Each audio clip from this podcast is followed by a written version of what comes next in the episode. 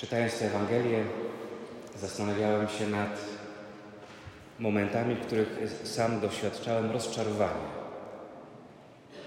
Nad momentami, w których e, czułem się rozczarowany, zawiedziony, gdzie moje oczekiwania rozminęły się z rzeczywistością, gdzie liczyłem, że sprawy potoczą się inaczej.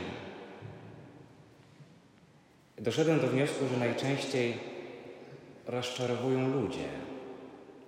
Rozczarowuje drugi człowiek.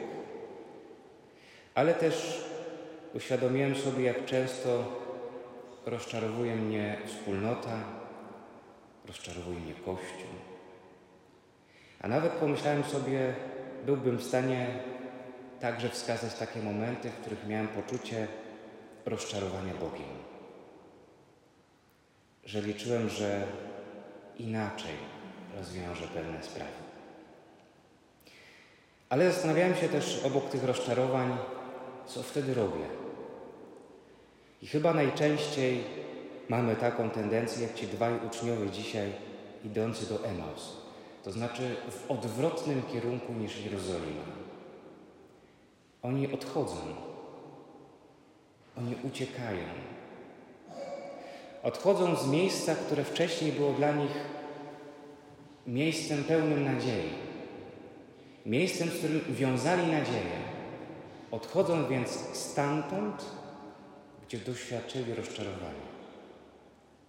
Możemy sobie pomyśleć, ile razy zamiast próbować się mierzyć z rzeczywistością, podejmujemy decyzję, by odejść od człowieka, który nas rozczarował, od wspólnoty, której doświadczyliśmy rozczarowania, a nieraz czasem od Boga. To, co dzisiaj słuchamy w tej opowieści tych dwóch uczniów, to jest takie doświadczenie, w którym widzimy, że to rozczarowanie, to poczucie takiej gorzkiej porażki przysłania tym uczniom właściwe spojrzenie na to, co się dzieje. Mają oczy jakby przesłonięte.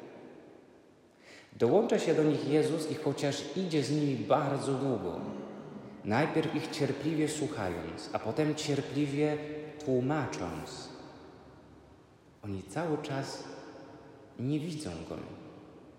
Nie, nie mają doświadczenia Jego obecności, choć On jest obecny. Bo tak bardzo są skoncentrowani na swoim odczuciu, na swoich emocjach, na swoim doświadczeniu właśnie rozczarowania, porażki, smutku.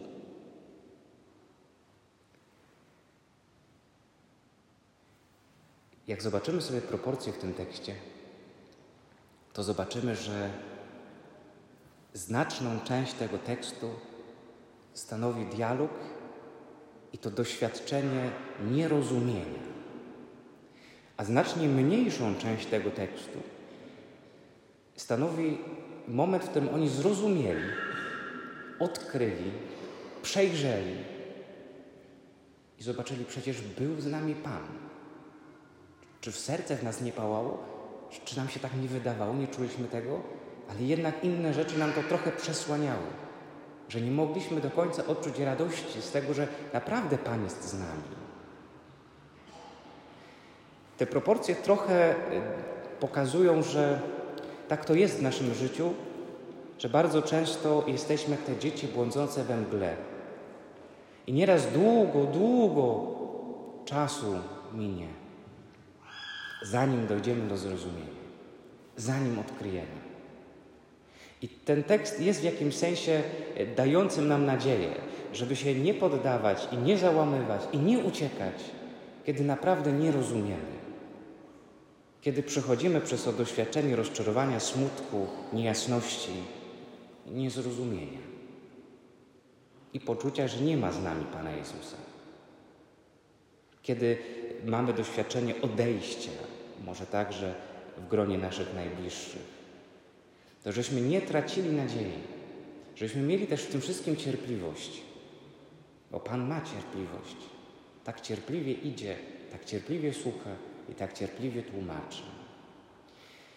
Można ten tekst czytać także jako opis Eucharystii. Czyż właśnie tego nie doświadczamy tu na mszy świętej? Czy Pan nie wyjaśnia nam Pisma? Nie czytamy tutaj Jego słowa? Nie słuchamy komentarza? Po to, żeby się przygotować na łamanie chleba, na Eucharystię, której On daje nam się poznać, daje nam się sobą nakarmić, nasycić, daje nam doświadczenie.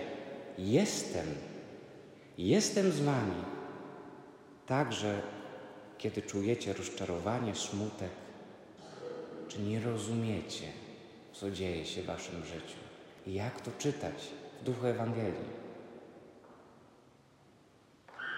Jest taki moment, w którym wydawałoby się, że kiedy oni już w końcu zrozumieli, poznali Jezusa przy łamaniu chleba, to On z nimi zostanie i będą wspólnie jedli te kolacje i będą się cieszyć swoją obecnością.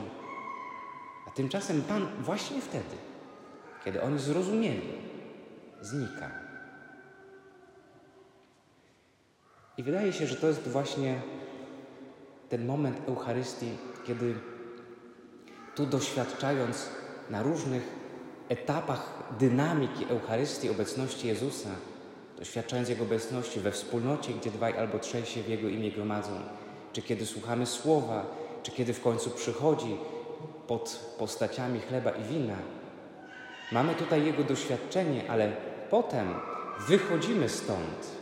I to my mamy być teraz tymi, którzy niosą przekonanie innym o tym, że On jest, o tym, że On jest blisko. Tak jak zrobili uczniowie. Oni, zobaczcie, zawrócili. Nie poszli do tego Emaus, ale wrócili do Jerozolimy. Wrócili do tego miejsca, które było dla nich tak ważne, bo było miejscem najpierw doświadczenia Jezusa, a potem rozczarowania i niezrozumienia. Wrócili bo mieli doświadczenie, że Pan jest z nimi. Dlatego wracają do źródła i idą i dają świadectwo. Pan zmartwychwstał. My także spotkaliśmy Go w drodze naszego życia. My także spotkaliśmy Go po drodze, kiedy nam było smutno i nie rozumieliśmy, co tu się wydarzyło. Myśmy Go także spotkali, myśmy to zrozumieli.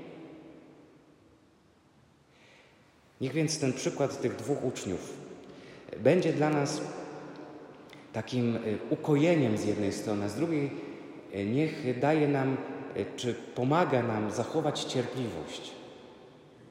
Że kiedy nie rozumiemy, kiedy się rozczarowujemy, to żebyśmy nie odchodzili, żebyśmy mimo wszystko zostali, żebyśmy próbowali otwierać się na to, co Pan Bóg chce nam powiedzieć żebyśmy pozwolili Panu Bogu przyjść i Go doświadczyć. Żebyśmy pozwolili, żeby to On nam to wyjaśnił. Żebyśmy nie uciekli w swoje wyobrażenia, w swoje wyjaśnienia, w gorycz czy w brak nadziei. Niech y, więc wszystkim nam towarzyszy doświadczenie zmartwychwstałego Pana, który żyje i który jest większy od wszelkiego naszego rozczarowania. Amen.